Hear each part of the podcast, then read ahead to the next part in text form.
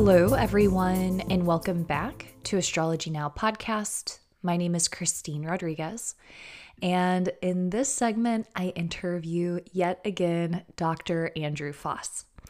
Doctor Foss is the president of the British Association for Vedic Astrology, and he is the creator of Jyotistar, which is a software that you can use for Jyotish or Vedic astrology. That being said, if you're interested in studying astrology at home and you're looking for a program, Jyotistar is an amazing software. Doctor Andrew Foss's website is vedic software dot com, where you can explore his many offerings, including consultations, again, his software, or his book, Yoga of the Planets. And Yoga of the Planets is actually one of my favorite go-tos. I use it all the time, like a few times a week, and I definitely recommend checking it out if you're interested in some of the spiritual philosophy and also understanding mantras and how mantras work with planetary energies.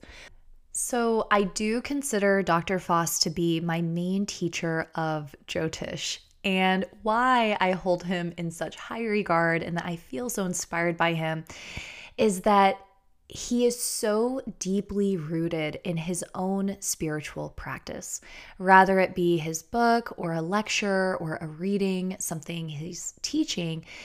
You can feel his own spiritual awareness and how much time he's invested in understanding and studying Vedic literature, Vedic philosophy, and investing time in his own practices. He approaches everything with a virtuous and dharmic lens before everything else. And what I also appreciate about Doctor Foss is that he can take concepts, high-level, confusing concepts of astrology, and make them practical, tangible, and grounded. Whenever I approach Doctor Foss with a question, I feel like I walk away not only understanding astrology better, but also understanding human emotion better, psychology better, how the world works a little bit better. I feel so grounded and rooted in the practical application of Jyotish and astrology. But then we'll also come to see that Doctor Foss has this profound insight when it comes to energetics and karma and more of the subtle ways that the world works as well. So it's always a profound journey to have a conversation with Doctor Foss. It's almost difficult to put into words, which is part of why I'm so excited to share a conversation with him today. I discovered Doctor Foss in a lesson actually that he was doing on synastry and compatibility. Of course, I was immediately inspired and wanted to learn more from him. And so again, it brings me so much joy to get to share a conversation with him him on that very topic on synastry and compatibility. So I'll go ahead and get the interview started. I hope that you all enjoy it as much as I did. All right. Well, welcome back, Doctor Foss. It's such a pleasure to have you again. Thank you for making time to come onto the podcast. Yeah, it's a pleasure. Very nice to talk to you again. Yeah. And again, this is your second time coming on, and people know that you are Doctor Andrew Foss. You have a program for astrology. And so if people are wanting to have a program where they can look at astrology at home, you have your website, and it's Jyotistar, right? Is that your main website? I know that's your program. Yeah, the the, so, the website is vedic software dot com. Yeah, I mean, and that's where people... .com gets you there, but you have to spell it right. So vedic software dot com. Yeah. Yeah. And your program is very special, and it offers insight into all of the Jaimini techniques. And it's just, it's really great. So people can um, find it there. And you've also, of course, written a book. I found you through a synastry and compatibility course, which is what we're going to talk about today, is relationships, synastry, and compatibility. And I feel like every single time I see you, I come to you talking to you about relationships, synastry, and compatibility. Um, and so I think that some of the main questions that I get in my own practice are about relationships. And a lot of what people typically want to know about is karmic connections and understanding what a karmic relationship looks like. And then also what formulates a long-term relationship.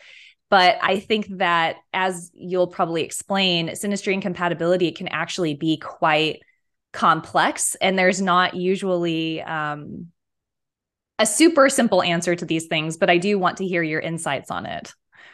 Right. Yeah, life is complex. So astrology has to be similarly complex, unfortunately. Yeah, exactly. Uh, you know, so we can't just uh, like convert everything down to some throwaway, you know, conclusion. I mean, this is a problem actually in life, leaving aside astrology. Jumping to conclusions is one of the biggest mistakes that human beings make. And yet, in a way, we're programmed to do it because, you know, our brains can only process so much. And the amount of information that's coming in through the senses is far larger than the brain can process. So the brain, what the brain does is it has its backup memories. And then as things are coming up, if it sort of reverberates with one of those memories, we say, okay, I got it. And you stop processing. And you, this is not going on consciously. It's just a sort of, it's built into the system, really. I mean, some of it is habit, which is not good. But the the the basic thing is, is just part of the efficiency of the brain. The unfortunate thing is that you, uh, you sometimes jump to the wrong conclusion. And in fact, generally, conclusions are always wrong because they're never the whole picture. That's the whole point, you know. It's like even computers do the same thing. Like um, suppose the face recognition system, it works pretty much like the brain does. It, it has a big memory of built up from looking at thousands of faces, and then it sees a few things that match quite highly. And we say, okay, this is so-and-so.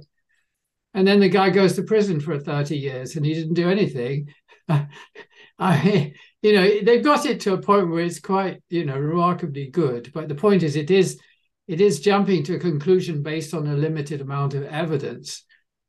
So, you know, we have to bear that in mind. But from a more sort of a profound point of view, you know, when you jump to a conclusion, basically you, you, your processing stops. In other words, you're no longer listening, you're no longer paying attention.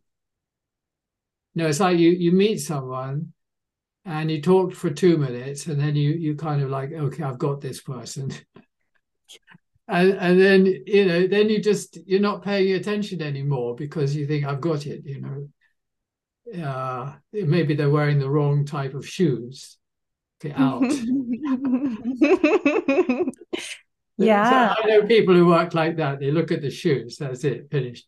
And, um, you know, or they don't smell quite right or something. I mean, but what, what we re- should really realize is that, you know, the human, each human being is such a colossal possibility, we could say. Wow. You know, some of which is actualized, but a huge amount which is potential in everybody, you know. And because of circumstances or, you know, whatever, poor education, and let's face it, all of our education is quite poor, um, it's not been actualized.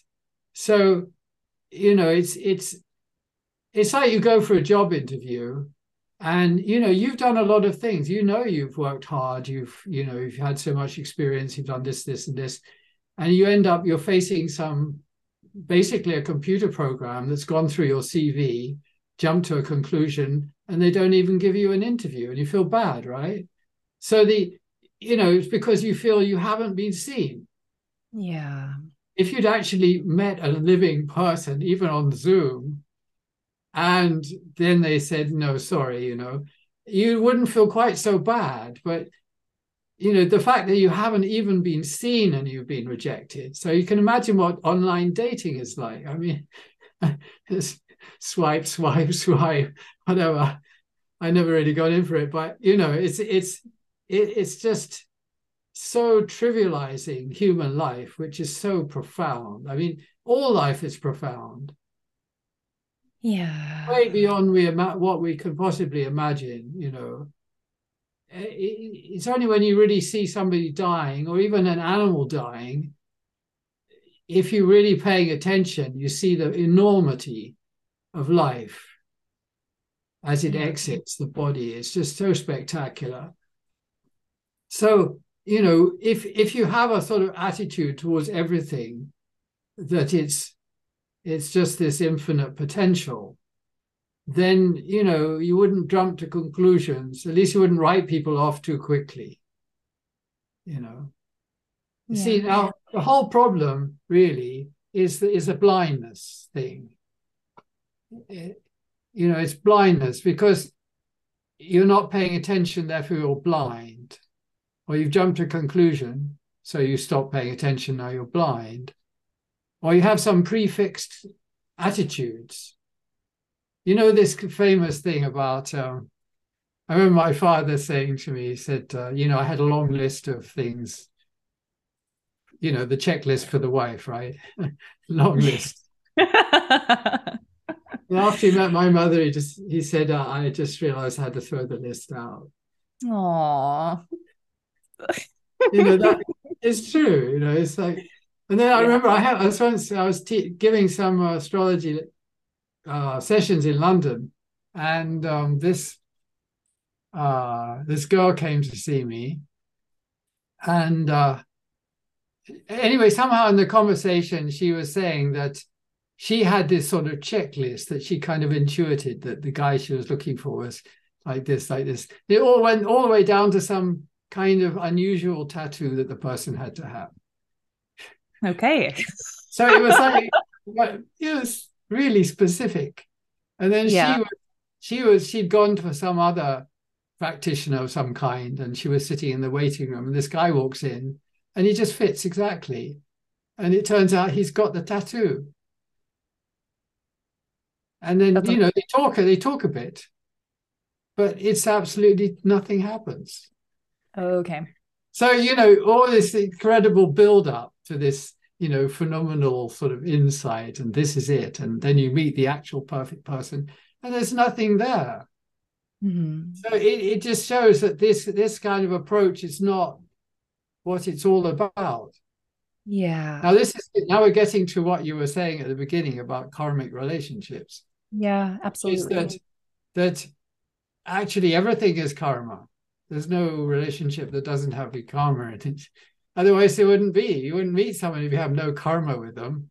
Exactly. You know, when you go to the store, if you, you have a sort of moment of interaction with a checkout person, then there is that microscopic amount of mutual karma. But it's so small, you know. Yeah. It's just a, a sort of moment. And it might be a good moment, or they might have frowned at you and you spoiled your day or something. But there's something. So so the question is, you know, if you're going to get together with somebody and go through some major drama, because karma and drama are sort of tied up, you know, it's almost the same word. If you yeah. took karma and you manipulate and it is dramatic. Yeah, exactly. It's always I mean, dramatic. It's really probably from the same root, uh, maybe. But anyway, um, you know, if you've got, you know, this, let's say you marry somebody, you have kids. This is major drama. I mean, massive drama involved, you know. Uh, I mean, if you do anything major with somebody, even if it's sort of breaking up or something, you know, heavyweight divorce goes on for years and all that is intense karma. And uh, so it's not like great, you know, it can be quite challenging, but it's yeah. it's mutual drama. It's like you, you're both sharing the experience of the drama together. So yeah. there has to be something that links the, the two people to have that kind of mutual experience. And even if you, if you don't have it, then even if you meet someone and they're absolutely super and you love them, but nothing happens because you don't have that kind of destiny. Right. I mean, that we have to understand that this, this getting together is more about the des- mutual des- destiny than simply liking somebody. Right. And, yeah. and I think, and I think that that's what can get, um, confusing with astrology, just kind of synthesizing a lot of what you've just said, which is all so profound. But it's like this desire to run programs in our mind and kind of make assumptions. We meet someone and we're excited about them. So we look at their chart and we're like wanting it to show certain things or have a yes. certain outcome. But at the end of the day, Doctor Foss, we can't fake karma. We can't no, fake no. destiny. So it doesn't, it's like, it's helpful to know. And I do want to get into the astrology because I know people are curious, and it is, as you've mentioned to me before, visible in the astrology a lot of the time. Um, but if karma is there, and if the shared destiny is there, you're going to feel it and experience it and live it. And it's going to be impossible to escape, but then it's you also can't. going to be impossible yeah. to fake it.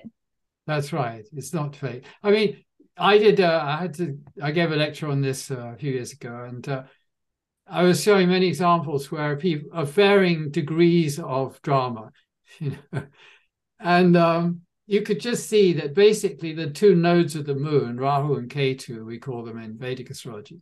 So they need to be in play with, between the two people. Mm-hmm. That creates a sort of a, a bond. Mm-hmm. Now we have, a, we when we hear the word bond, we probably feel good. And then we hear the word bondage and we start feeling bad.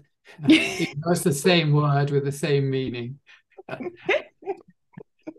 So, so the fact is that there's something gripping or grabbing you that's difficult to let go of, like you said.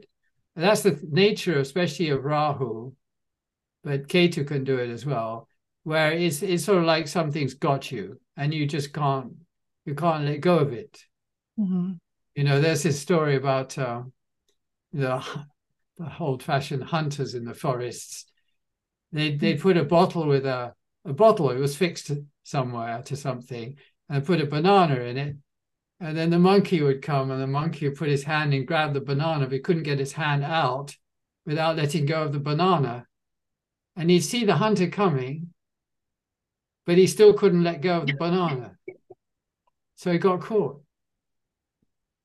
I mean, it's just a classic, isn't it? I've felt that way so many times in my life. There with relationships specifically. That's right. That's exactly it, you see. The yeah. hook has gone in. It's like the fish, you know, it, it's... So, um, yeah. It, it, that's just...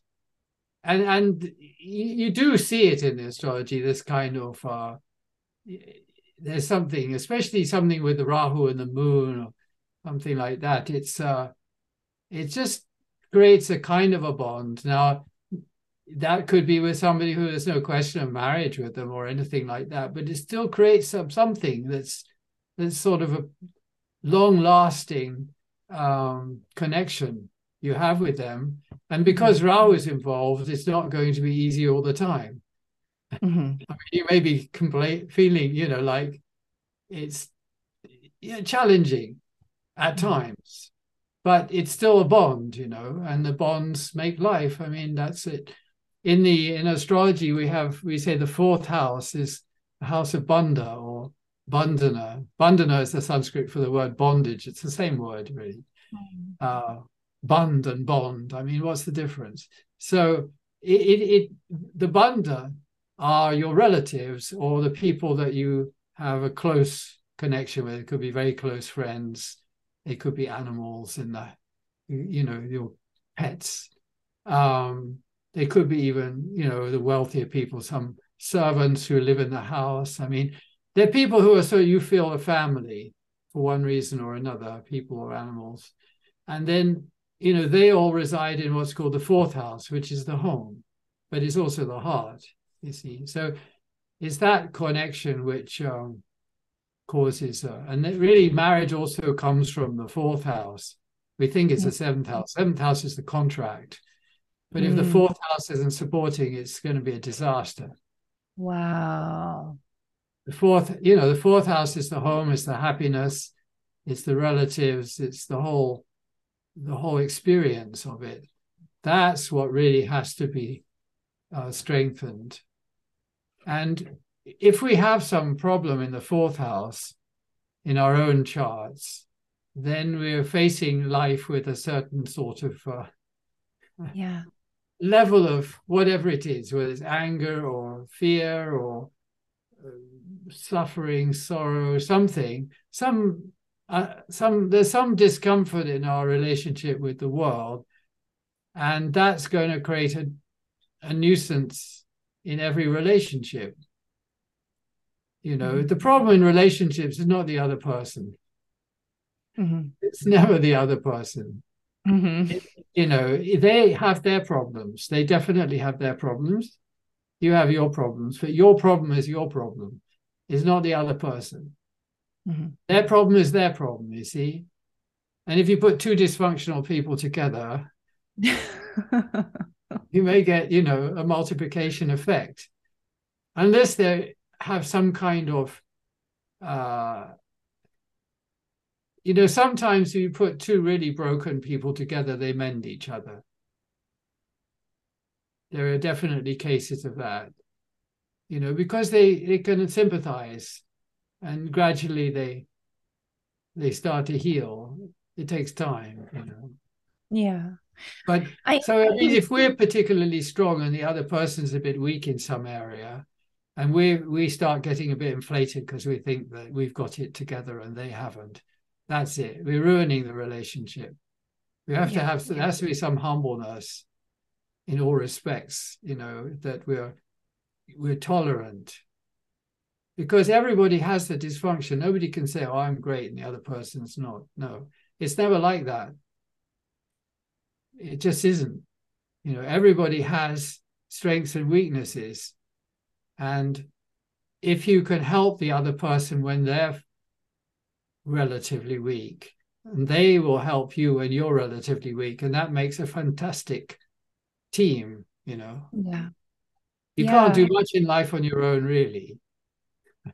No. Now, to be honest, you know, it's it's it, there's a there's a team effect, but you have to have this attitude, this sort of humbleness, because um, uh, there has to be some some sort of hum. We can't get into a sort of, and that's where it comes down to this judgmental attitude. You see, where we started. If there's any kind of judgmental attitude about the other person, then we're going to destroy the relationship. We will. Absolutely. Yeah. Well, and I think that it's going back to what we were originally talking about as well, is it's this deep recognition that all of us are incarnated because we have karma to play out, and none of us are going to be perfect, and all of us are going to have issues, and no one is incarnated to fulfill all of our expectations and all of our needs and all of our desires.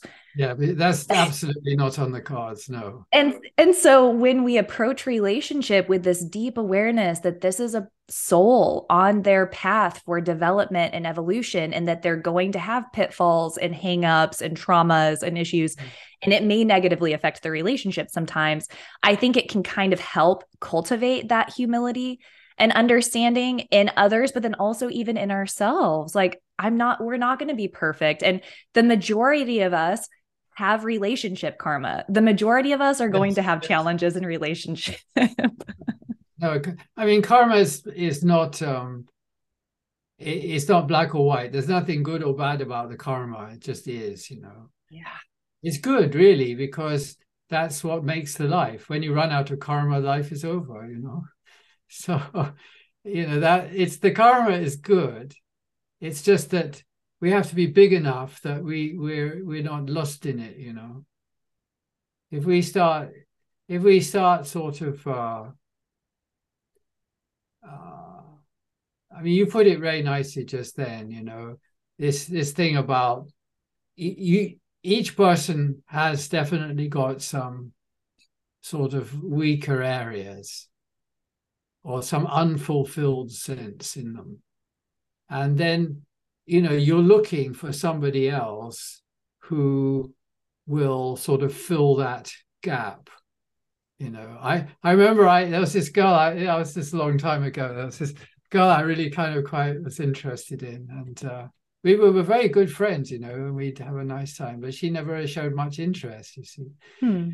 I wasn't, you know, I was just, putting up with it. And then one day, one day she shows up, and uh, you know, we're chatting, and then suddenly she produces this chart, says, what about this person?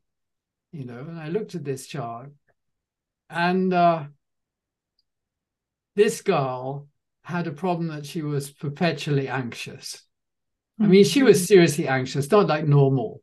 It was like off the charts, really, permanent sort of state of super anxiety. And she had, uh, I think it was um, the moon and Rahu together. Okay. And she produced this chart, and I noticed that the Jupiter of this other chart fell exactly between her moon and her Rahu. Wow. So I said, take it. This is it. Because it's, you know, as an astrologer, you have to be objective. You can't, you can't just say something stupid to somebody because you like them. You have to tell them the truth. So I, I said, this is it. This is perfect. And uh, then she went off. And then, you know, a little while later, she owns up the fact that she's gay and this girl she met. And uh, they've been uh, together for the last um, what, umpteen decades. I mean, it's, it's a very long time. And they're still together, and they're still super happy, and they've had a fabulous life as far as I yeah. understood.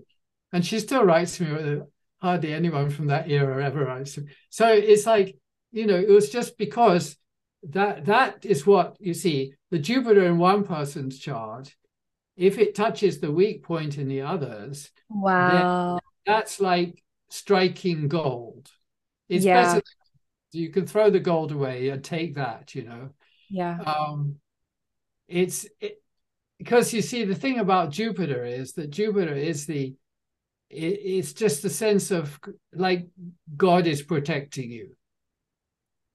You know, the Jupiter in each person's chart is where the rays of God are coming from. And if those are falling on the, another person's weak point, then the other person is going to say, yes, please. Yeah. So absolutely. Really, the ideal thing is if it works both ways. But some people have already a very strong Jupiter in their chart that, you know, they're naturally blessed. You know, they're born with a blessing. So for them, it doesn't matter too much. You know, they don't have to, they're not looking for another person to prop themselves up. So they can be fine.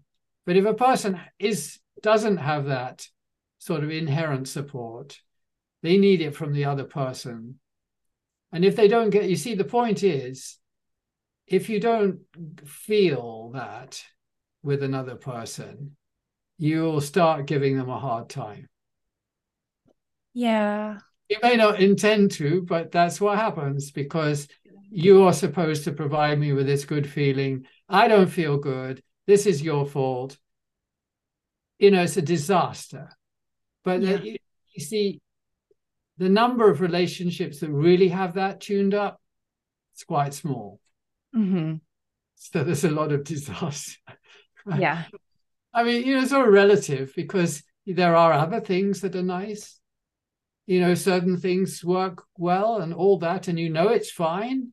But sometimes when you're a bit emotionally weak, then you start complaining because you think someone else is responsible. Yeah. So uh, the one thing an astrologer can do is sort of,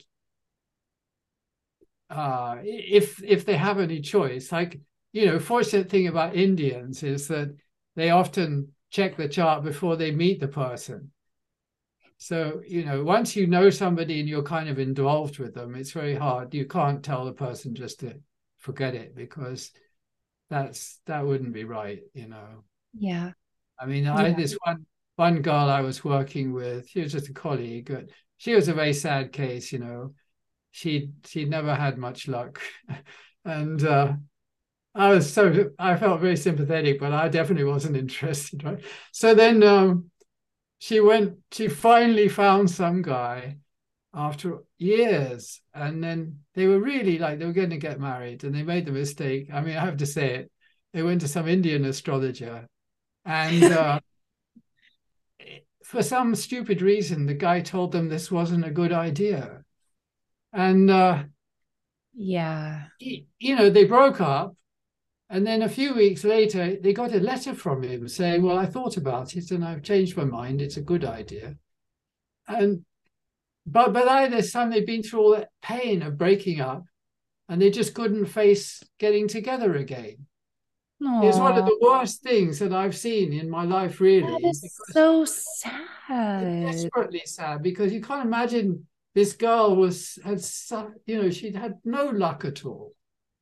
And she wasn't, she wasn't very old, but she wasn't very young either. And this guy just destroyed them. Yeah. So, you know, that is a very wrong thing. And any astrologer who thinks they can do that sort of thing should just quit and do something else with their life. You know? Yeah. Well, and I think that it's important. And I shared a story on the podcast about this recently, that there is room for human error. People can be wrong about what they're saying. Oh, I've been told wrong, wrong things. People are wrong. I've been I've wrong. Had... So you should be wrong on the wrong side, on the right side. Yeah. Like, if, you know, you shouldn't ruin someone's life taking a chance that you might be right. Don't do that. That that is really, that is a serious error. And that's why it says in the Vedic literature that if you give somebody bad advice, you get three times the negative karma yeah. of the person who makes the mistake. Yeah. Or say so. You know, it, it, it's a very, you, you could be spending a long time paying for that mistake. So, so don't do it. You know, I tell my students, you know, you can't go around behaving like that. Yeah. If, yeah. You know, in the Vedic literature, it actually says if two people like each other, that's fifty percent of the compatibility taken care of. So the astrologer's only got the other fifty percent to look at. So what can they do? It can just give them some more insight into the dynamics of the relationship. Um, so that, like there's, for example, there's this... Uh, There was this Indian guy who was giving a lecture uh, uh, at some dinner party thing, some dinner function. And he was saying that, uh, uh, he, and he was an older person. He said when he was getting married, which is obviously when he was quite young, um, the astrologer looked at the charts and said, well, you'll never agree on anything. And he, and he said, it's true, we've never agreed on anything. It's still married, you know, fifty years later or so, whatever. I mean, yeah. Because they didn't have an expectation of agreeing. Yeah. So then it's no problem. And that's so, a beautiful way to approach exactly. connection with somebody. Exactly. Like, I don't expect you. Yeah. It's a successful marriage because of a little bit of advice. That's hilarious. I love that. And so... Yeah. I mean, I think that you've said so many things that I kind of want to go back and, and touch on, because yeah. so many, so much of this is amazing. I think that a major takeaway is the fifty percent. Like if you like someone, that's fifty percent. And, and yeah. then the destiny is involved. If it's in the cards, if, if destiny is going to bind you together, it's going to bind you together. And then the astrology can be used as a tool to understand how to show up for someone better, That's how right. to understand them better so that we can be a better friend or a better partner or a better support. Exactly. Not necessarily. Yeah. I was going to say, we all have this blindness problem. You know, you can get very focused on something. You're in the middle of something, you're really focused on it. But the, the blinkers have come on because of your focus. And all this stuff over here you're not seeing, and all this stuff over here is not seeing. So it's like, you know, you've you've you've been with someone for a while, and you've seen all the ways they help you and support you. And just because something is not quite working out just now, you're ready to just blow the whole thing up. Uh, I mean, it's stupid. We have to realize that, that we all have a bit of this tendency to get, you know, become a bit blind. We have to shut ourselves. Just stop and uh, get the bigger picture again, you know. Yeah. And, and yeah. Well, and what you are reminding me of, and I'm curious to hear your thoughts on this, is the power of Saturn, because Saturn is the discipline and the devotion and the de- dedication to kind of make things work and to draw things out and to give the practicality of like, I don't expect it to be perfect. I've been working my entire life. Of course, this is going to be hard. But exactly. people people kind of expect Saturn to be a negative thing no, in synastry. So I would love to hear your thoughts on Saturn when looking at two charts together. Yeah, you see, Saturn represents faithfulness. Yeah. Just, just from what you just said, because Saturn will work at it, will stick at it. You know, he's got the conservative kind of viewpoint of like, you know, should make it work. And uh, he's not frivolous at all. He's not childish. You know, sleeping around is just childish. There's mm-hmm. nothing adult about it at all. Mm-hmm. You know, people go through childish phases, sometimes even in their older age, but it, it is just childish. So Saturn doesn't do that at all. So if somebody has a strong Saturn, they may seem a little boring at times. They may even seem a little cold at times, but they're absolutely faithful, and that's great, you see. So we all need a bit of it, because we don't want to be flighty. We, you know, there has to be some degree of commitment. Saturn's the one that's committed. Mm-hmm. So Saturn is is a big blessing, really. You know, and, and, and the fact is, all relationships are hard work, aren't they? So, yeah. I mean, if you want a good one. Yeah, exactly. And and the, the point of a relationship is traditionally children, isn't it? And that's massive hard work. So, yeah. You know, it's it's it's nothing. There's no, it's, you know, I don't know. Today, these days, I hear they have a thing called uh, situationships, which yes. are uncommitted relationships. Yeah. And um you know, what what is the use, really? I mean, friendship is nice, otherwise what's the point? Yeah. Yeah. And so for people looking at their charts um in synastry, what are some connections with Saturn that would potentially denote a longer term relationship? And I know that this is probably a complex question, but if it can be boiled down simply, how would you describe it? Oh. Saturn, you see, one aspect is Saturn gives longevity to whatever it's associated with. So if it happens to be in that part of the chart which gives longevity to relationships, then it will do that. But that depends on its particular location. It's just that if if a person has a bit of Saturn in their in their makeup, to that extent they'll be they'll tend to stick at it. They'll bear with a lot, you see. Saturn people, the whole of life, as you say, it's like hard. So, you know, you bear with a lot, and you're in the habit of bearing with it. Mm-hmm. And if you're not prepared to bear with it, you, You know, it, nothing lasts very long if you're not prepared to bear with it. Right, right. You know, it's because there's always ups and downs in everything, lots of challenges. So Saturn is is a good thing in a, if it has an influence on the on your character in some way. You know, people who practice meditation generally have quite an influence of Saturn. You know, it takes some influence of Saturn to sit down and shut up. Yeah. Uh, you know. So if somebody can't meditate, won't meditate, you know, has no interest in meditating, I mean, maybe they don't have much Saturn in their chart. I mean, it's possible, or they may not have got,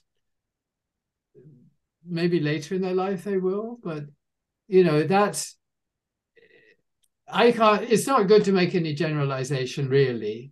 Okay. It's somebody who, who's sort of got a degree of inwardness in them. So they they would be potentially um, more faithful, but it, it's hard to it's hard to really generalize. The th- the thing is that each person is looking for something. Mm-hmm. And the chart shows us what we're looking for mm-hmm. in a sort of, um, it gives the hint to it. You know, each person is a very unique reality. So it's, it's not like, you know, if you look, spend enough time on a chart, you begin to feel more and more of the person. But anyway, the, from a point of view of just studying a chart, for a while, you, you get some feeling of what the person is looking for. They're looking for certain things. So that's, and then in the course of uh, time, you meet the odd person who somewhat matches. And so since there aren't a lot of choices, perhaps you, you pick on somebody because they're, they're, they're somewhat, and you think, well, I could fix them. I can get, I'll manipulate them into better shape. But yeah. They won't, of course, change. That's not going to happen.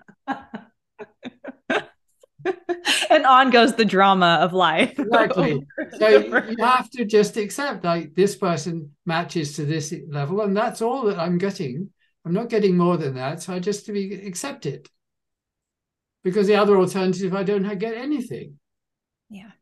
It's like somebody offers you a hundred bucks. You say, no, no, I want five hundred. They say it's a hundred dollars or I'm leaving. So, you know, do you want the a hundred dollars or are you going to wait for the five hundred? I mean, that's the thing, really. Um, and it's all, you know, this, the biggest problem in relationships is that they're very often transactional. Mm. It's like, what's in it for me? Exactly. That is a disaster. Mm. There's nothing in it for you. That's the truth. You know, they, we're all, you know, under this. See, when Brahma first started to create, he's said to be the creator, and in Vedic literature it's called Brahma, Brahma. So he uh, he created some people, and because they were coming out of him, they just sat down and started meditating, and that's all they ever did. And he, he was trying to create. He looked at these guys and he said, you guys are hopeless. What have you done? You're just sitting here meditating. So then he came up with a bright idea of lust. He said, okay, I'm not going to create any more lustless people. so, so you know, the point is that the, the, the, all after that, everybody was driven by these hormones, basically. Yeah. So there's, you know, there's a biological imperative that's sort of pressurizing us.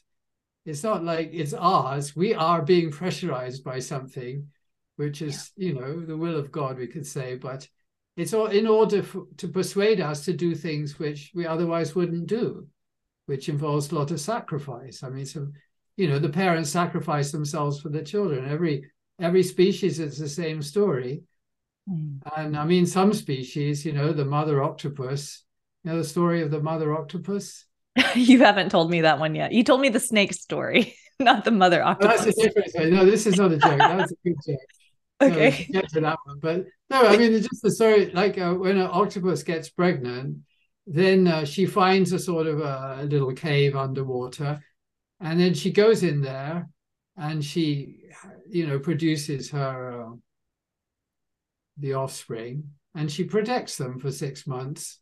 She never takes another do- morsel of food. She just protects those for, for, it's about six months, and then she dies.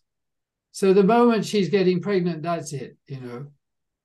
There's no, that's it, absolutely it. So, you know, it's not, it's not like, uh, you know, we're achieving something. We're, we're making a, the, the supreme sacrifice, we could say. Um, not like dying in battle, but I mean, there's, you're contributing your life energies for mm-hmm. the sake of the next generation. And that is a, is a very great thing. That's why it's, you know, been highly praised always, that mm-hmm. you know, there's a, it's a very great thing. And it's the whole society is based on, you know, the families. Mm-hmm. But, but the thing is, when we're getting, courting somebody, we're not really thinking like that, are we? We're thinking that, oh yeah, this person could help me out in some way or other, right. even if it's right. just um, but that's not what it's about. You know, we've been we've been conned by our hormones, yeah, and and uh, but it's there's nothing wrong with it. You know, it's just we're part of a process. There's a flow. Yeah, we're serving that role in creation. And it's a humble and, and very, uh, you know, um, profound process, you know, but it's not really about us. We're just, you know, like on a train that happens to be going somewhere. And we can't get off. No, you can't really, you, can, you know, there is a sort of small option of getting off. Mm-hmm. You know, I mean, let's, let's see, uh, like in Thailand, um, everybody... Well, at least all the young boys, they would go for training in the monastery, and then they would be there for a few years, and then they'd go home and get married. But of course, the option was always a few would stay in the monastery and become the senior monks. So that sort of option. And of course, it's not purely the boys. I mean, there's places for the girls as well. I mean, it's yeah. like, if you don't want to go in for that drama, you can become a spiritual person. That's perfectly fine. And even if you're married, you can become spiritual. There's no reason why you can't be. Um, but, you know, you, you've also got to feed all those guys who are just sitting in the monastery meditating. Right, right. It's the, and, it's the householders that are feeding them all. So that's why they say the householder is the highest state, because they're doing all the work. Yeah. Well, and like you said, there's there's nothing saying that we can't be a householder and also be a spiritual person. Oh, and no, we should, definitely. Th- and that is the path of spirituality. It is understanding. It's like, like you were saying, there's nothing right. inherently wrong about being a person and having hormones and allowing that to kind of take the wheel. But when we have the outside awareness and we're operating from the compass of there's more to this, karma is involved, destiny is involved, and I'm not going to just use this person as means to an end or to fulfill my needs or to get something out of them. It's like understanding that each interaction is a karmic interaction and it should be handled with love and compassion, regardless of what we can get from people. Exactly. Um, I'm about to go off on a tangent, but no, something. No, it's That's a good tangent in a way, because the thing is that we have karma with certain people, and you know that karma is is un is is a sort of consequence of some past something. Yeah. And we don't remember generally what the past something. Sometimes we remember a little bit, but uh, you know, there's something that we have a connection with somebody. And it, there's some incomplete process. So that could be many, there could be many things. Maybe they're, they wanted to kill us and they just didn't make it the last time round. Or, yeah. or, you know, or, I mean, whatever it is, good, bad, or ugly, I mean, there's something. And it's better to finish it off. You know, really what we're doing here is we're trying to finish off the karmas. And if you, if you, if you're, kind of uh, just in whatever you're in without too much complaint, then the karma is just processing and washing off. Yeah. And, you know, if you create a big fight and, you know, revenge and all these things, all you're doing is creating lifetimes of more karma. Yeah. You know, it, it's like the mafia thing, you know, I mean, It's not, it don't even need the karmic theory. It's just that you killed my father, I'm killing you. And then, no, you killed my dad, I'm killing you. And it just goes on and on. And, I mean, yeah. that that is literally what's happening, you know, amongst the souls. It's not even just the humans. It's going on with the animals as well, according to various yogi stories. So, you know, the the uh, there's this sort of process of an eye for an eye, and it goes on endlessly. And so the point has to come where you, I mean, becoming spiritual means, it just means really that you're, you, you're finished with that. Mm-hmm. You know, it's the turning the other cheek, really. That's basically mm-hmm. what it is. Yeah. Within some degree of reason. Yeah. Well, I mean, of course. You know, it, it's, It's in some position, like suppose you're uh, you join the military, you have to fight. You can't just turn the other cheek. But that's because it's your dharma, your job to to do that. You know, but um, it, it, you know, basically, if if to whatever extent we can, we want to just finish with the karma. That means you have to ex- pass through the processing or experience of it. And so then it's gone. Mm-hmm. Yeah. And you said your karma with each person is only for a certain length of time. That is the truth. Mm-hmm. And that time passes. You know, I remember when my father died, my mum and dad had been together for, uh, I don't know, fifty, sixty years. And, and um, I remember it's just at the funeral, it suddenly struck me that, you know, it's just the blink of an eyelid since they got together. Yeah. Really. Because when you get to that point where it's over, you think, well, it just went just like that. So every, you know, that's the, always the case. So we shouldn't make, shouldn't blow it out of all proportion. You know, we should, we should enjoy it and yeah. make it as, as wonderful as it possibly can be, which means that we should be as wonderful as we possibly can be, because it's only how wonderful we are that our experiences are that wonderful. Yeah. You know, no, no, ruin it by, what do you say, like trying to uh, exploit the other person. That is the best way of destroying a relationship. Yeah, and building like really negative karma with that person. But yeah, it's terrible. And it's something that, oh, I'm sorry. No, please go on. Something that I was talking about earlier also is this idea that even though, like you were saying, at at the funeral of your father was like a blink of the of an eye, it's like, even though that span of time went by so quickly, he acted as such a profound mirror and vehicle for self-development and growth for you and your mother and so many other people in his life. And so, you know, I think it's so important to keep in mind that these relationships are opportunities for self-evolution and growth. And ultimately, that's the purpose. And so even if we're with someone, that's it. That's it. Even if we're with someone for three months, it's like, how can I view this from a higher perspective? What can I learn about myself? How can I show up better for other people? It's like, it doesn't really matter the duration of the relationship, so long as we're using that connection as a vehicle to operate in the world in a more evolved way. Definitely. Definitely. I mean, you know, like suppose you go back to the guy at the checkout. Or yeah. the girl at the checkout. I mean, if you if you have a moment of sweetness with them, it makes a little better day for them, doesn't it? Totally. And if the if you if you're grouchy and complaining, then you know they have to dissolve all that rubbish, and it's not easy because there's so many people coming all the time. So you know, if we can any interaction with another person, if we leave them in a state of joy, I mean, our life will be extremely wonderful. Yeah, it's so true. It's so true. Mm-hmm. Doctor Foss, I um I wanted to go back very briefly. I want to be respectful of your time. I just kind of want to summarize some of the things we've spoken about, and then I have one more question.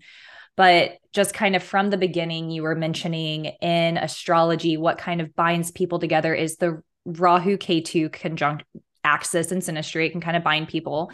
When it comes to Saturn, it's really more about the individual chart's maturity when viewing relationship. It's yes, like yes. Synastry matters, but if you don't have a chart that denotes wanting a long-term relationship, it doesn't really matter where Saturn is. It may not give a long-term relationship in synastry. Well, the thing is, I mean, long-term is not, doesn't matter whether you want or you don't want. Mm. You know, it's just how much karma you have with the other person, plus how you are in it, you know. But even if you're wonderful in it, it still may just expire for no fault of your own, you know. Mm-hmm. So that's why it comes down to living now, not in some possible future, mm. which is the point you were making. I mean, the now is the only thing we've got. We don't have the next moment. We don't have the last moment. We only have now. So if we're thinking about what about my future, or we're just caught up in some whatever about the past, mm-hmm. you, you're going to make a mess of the present, aren't you? Mm-hmm.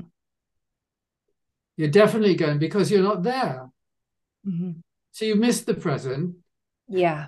And there's nothing else, nowhere else to enjoy life. So now your life is no longer enjoyable. So, you know, the whole thing is about being present, because ultimately enlightenment is just perpetually being present. That's what it is. Yeah. There's no there's no calculation for the future. There's no uh, discussion about the past. There's just the state of being present, which is infinitely joyful. Mm-hmm. The past and the present future give all kinds of misery, because the future we get anxious about it, and the past we you know, grieving or feeling bad about it. you know, or even if we think feeling, remembering some good thing. But the fact is, it's just a memory.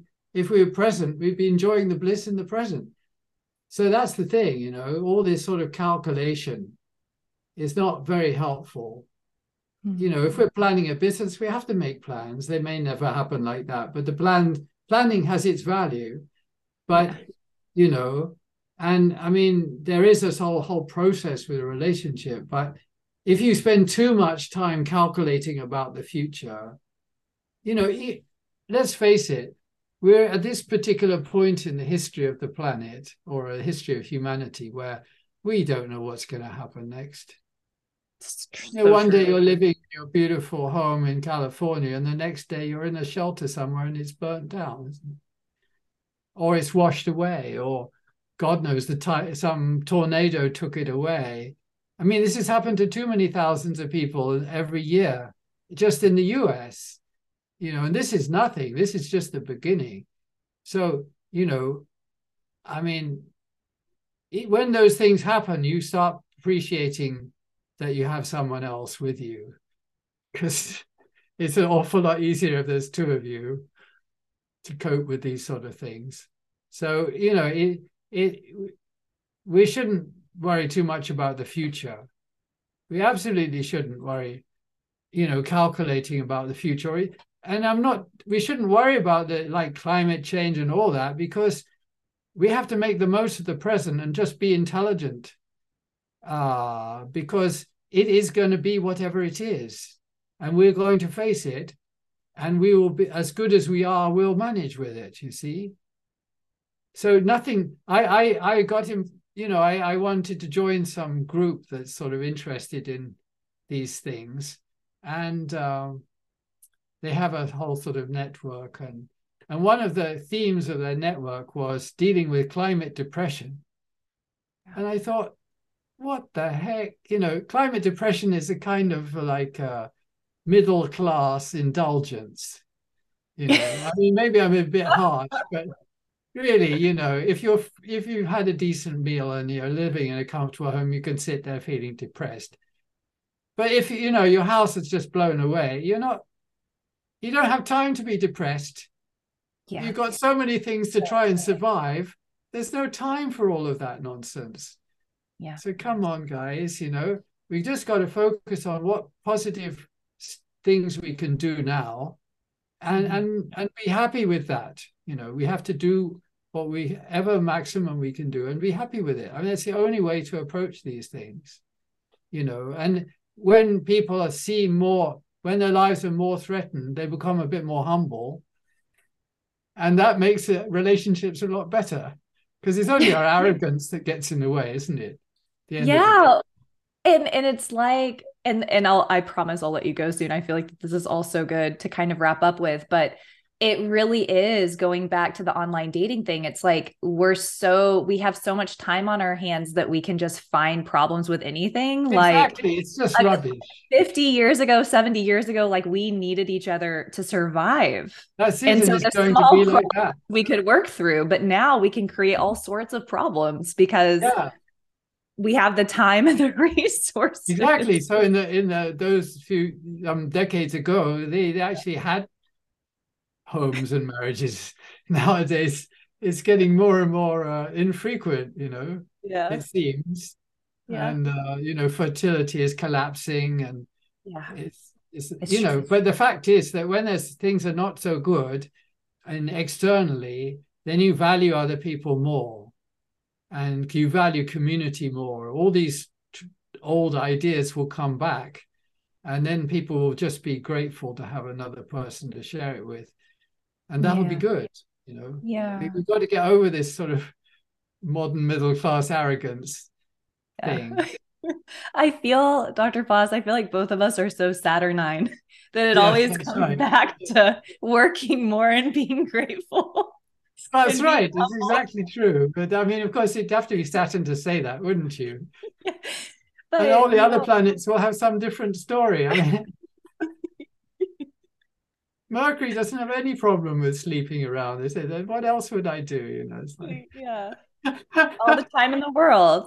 Yeah, but exactly. um, I, I did want to say, though, that I think that the overall takeaway is, is being present, trying to view relationships from the bird eye view and approaching with that humility and that gratitude. And I think it's it's such a beautiful gift in this lifetime to come into contact with someone who is willing to work through things with us. And so if we're lucky enough to have someone who's willing to show up and, and make some sacrifices, maybe even make some changes for us, that's a huge blessing. And sometimes I think we get caught up in novelty, or we get caught up in doubt, or uh, maybe we get caught up with things that have happened in the past. But at the end of the day, it's like, if someone is willing to to offer us that time, energy, and work, I, it's it's a beautiful thing to consider. I, that's so important. You know, we should count our blessings every day. First thing is, I'm still alive. Yeah. You know, that is the first thing every morning you should think. Thank you, God. Because a million people at least don't wake up in the morning every day. So the fact that we're still alive, wow, that's wonderul. So now there's a big smile on the face. It's hard to wipe that smile off, you know, and the next day is an even bigger smile. So, you know, and then all the other things we've got to be grateful for. So it's, it's when we start forgetting all those things, we forget all our blessings and we start complaining over some stupid thing. Then that's where the blindness has totally taken over and we're lost, you know. Then we become a nuisance to the people around us. They may put up with us but for a while, but, you know, we're just becoming a nuisance. No, we have to be, you know, the gratitude. This is why, you know, we're coming up to Thanksgiving now. And it's such a beautiful tradition.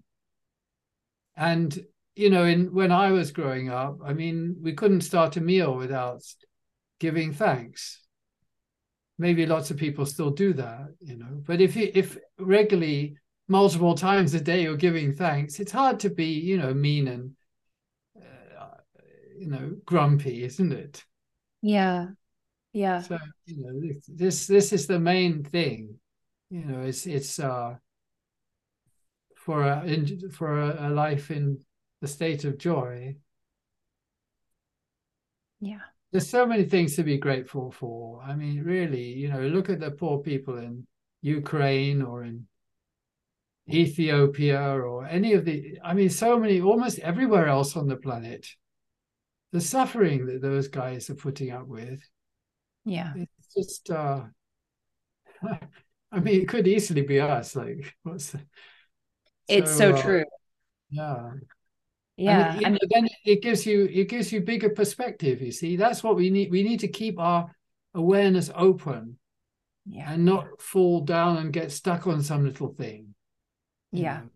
Because everything in life is time limited. However, some beautiful thing we got, it's going to go away at some point. Yeah, nothing lasts forever. So if our life is dependent on something, even the body or the mind, then we've already got a problem, because the body is never going to be perfect and the mind is never going to be perfect. But we have got a body and a mind. That's already a big plus. You know, once we're dead, we won't have a body and we won't have much of a mind either. So we should be very grateful. That's why every morning it's like, wow, I'm still alive. Yeah.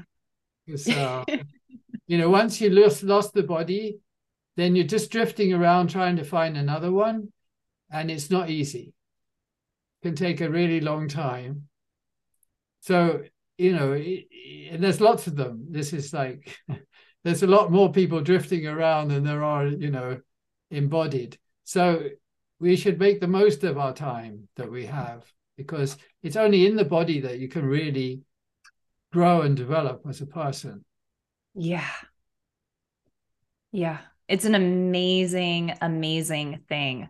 And it's just like using our body as a vehicle for the self-development, like you were saying. And what a beautiful, amazing opportunity that we have the the option of doing yoga, of doing pranayama, of offering food, of of using it as a vehicle for our own development and, and to create a positive influence in the world. And so just thank you so much for such a beautiful reminder and such a beautiful podcast. I'm so excited. I know everyone's going to enjoy it and get something out of it. Um, Is there, do you have any closing words, or do you feel complete? Well, I, th- I think your closing words were actually brilliant.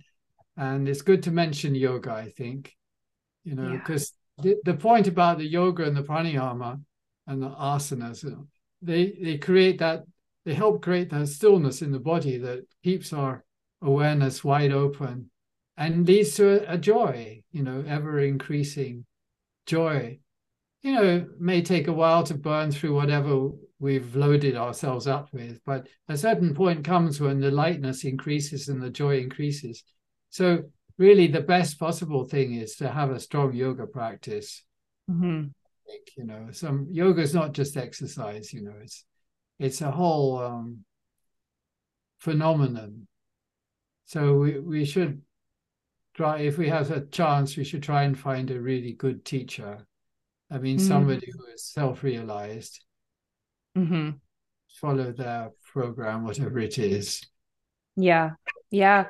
And, and a lot of people do, they think that yoga is is a specific set of exercises, but a lot of the time it's also breathing and holding mudras and um, all sorts of movement that don't necessarily need us to be athletic, because I think some people think like, oh, oh I need to practice. What's that? Sorry. It's not like that. Yeah. Sukham, Stiram, Asanam. It, the, the, the whole thing about the asana is Sukham, which means uh, joy, and mm-hmm. Stira, which means steadiness. Mm-hmm. Or, you know, Sukham is also sort of comfort, ease. So to be able to be still and comfortable in the body, that is asana. That's the essence of asana. All of those, you know, different positions are all just ways of sort of really sort of uh, straightening out the system and enlivening the system, so it's able to sit comfortably. Yeah, in the state of joy. That's that's it. So it's not uh, it's not about building muscles or uh, you know, losing weight or whatever. I mean, those may be side effects. so, yeah. It does, for whatever purpose, whatever reason people do it, uh, it's good anyway. Yeah. Yeah. No, I think that that's great. And um, I think that it just kind of tying it all together, when we want relationship, it's always so important to focus on ourselves first and to stay connected to our spiritual practices. And even if we're in a really loving, amazing, fulfilling relationship, then not completely losing ourselves in that, but kind of coming home to the spiritual practices and, and the techniques that we can use to keep ourselves steady, because that will ultimately lead to a better relationship with ourself, spirit, other people, long-term. So it's like that relationship, the relationship with our own internal, you know, compass, heart space, for lack of better words, that's really, I think that um, it could create a lot more magic. Mm. I would just like to say that the everything in yoga, if you read the Yoga Sutras, everything in yoga is about paying attention. And so paying attention may be the the reason why we're doing the practices, but they're not, it's not in any way limited to the time of practice. So there isn't really a break. Like, this is my life and my relationship, this is my practice, and the two could end up competing with each other. No, it, it's the, the the whole point about paying attention should go on twenty-four seven as far as possible, and then we'll make a good job of it all. That's I love it. I love it. That's so perfect. Well, thank you so much for coming on, Doctor Foss, and I'm sure I'll try to convince you to come on again. You always sure. have such amazing insight and wisdom, and um, just thank you so much. And I'll be sure to link our other video and your website and everything in the descriptions for people to go and find you and book a reading with you and buy your program and buy your book and all of that good stuff. Thank you so much. Very nice to talk to you. Yeah, you too. Oh, nice. Bye. Bye. Thank you so much for listening until the end of this segment. I hope that you found it helpful and supportive. I think that human relationship is one of the most beautiful paths in this lifetime and such a beautiful vehicle for personal understanding, personal evolution, and growth. And it's such a beautiful opportunity to have access and resources to spiritual knowledge, to expand our consciousness and these different mediums like Vedic astrology that can really help us understand ourselves better, the world better, and others better. And it's just such a treasure to have teachers who can help guide us and support us and decode these things so that we can really use the knowledge to our advantage to live life with more clarity and to better understand others and show up for them in our best way possible to serve and support one another. So again, having Doctor Foss here to share with us today, it brings me so much joy. I really do uh, feel so much gratitude that he made the time to be here. Again, I hope that you enjoyed it. If you would like to receive weekly horoscopes, you can sign up for Patreon, patreon.com slash astrology now podcast. My website is inner knowing dot yoga, where you can book a reading or explore my other offerings. And my Instagram is astrology now underscore podcast. Of course, again, today we interviewed Doctor Andrew Foss. All of his information will be linked in the descriptions. Again, my name is Christine Rodriguez. This is Astrology Now. Thank you so much.